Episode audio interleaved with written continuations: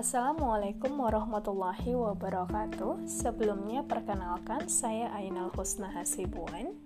Saya adalah salah satu peserta Latsar CPNS 2021 yang diselenggarakan oleh BKD Kota Bijay dan BPSDM Sumatera Utara, angkatan ke-13 kelompok 1. Nah, di sini sebelumnya saya akan menjelaskan sedikit tentang konsep akuntabilitas dan nasionalisme yang merupakan nilai-nilai dasar dari PNS.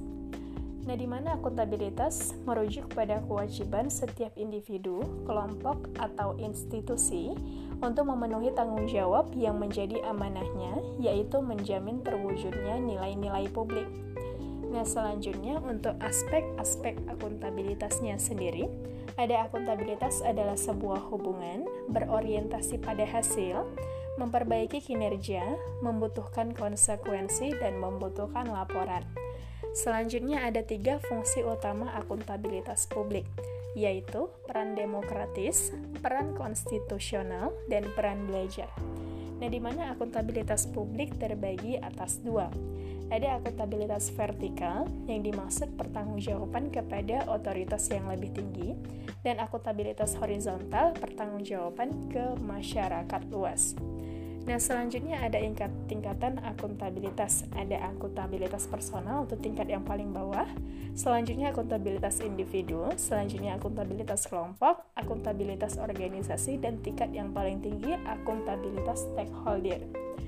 Nah, selanjutnya untuk mekanisme akuntabilitasnya sendiri ada dimensi akuntabilitas, yaitu akuntabilitas kejujuran dan hukum, akuntabilitas proses, akuntabilitas program, dan akuntabilitas kebijakan.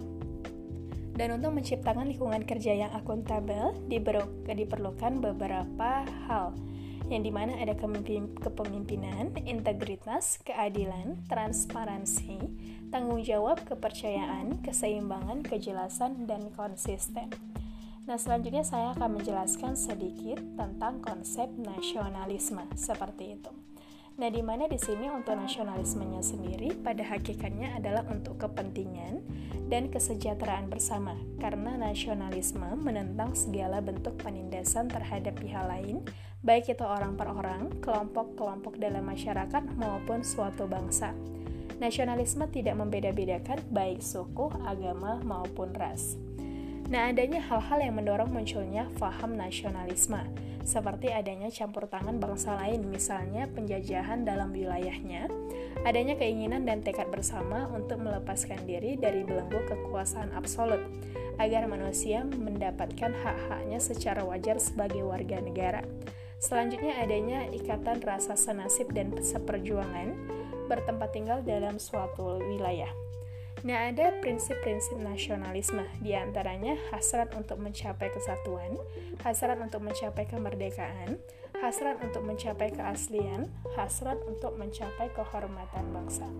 Nah, di mana untuk penjelasan nasionalisme ini bertujuan untuk membangun kesadaran, pemahaman, kepedulian, dan komitmen peserta diklat agar ke depannya menjadi aparatur sipil negara yang mampu mengaktualisasikan Pancasila sebagai nilai-nilai dasar nasionalisme dalam pelaksanaan tugas jabatannya.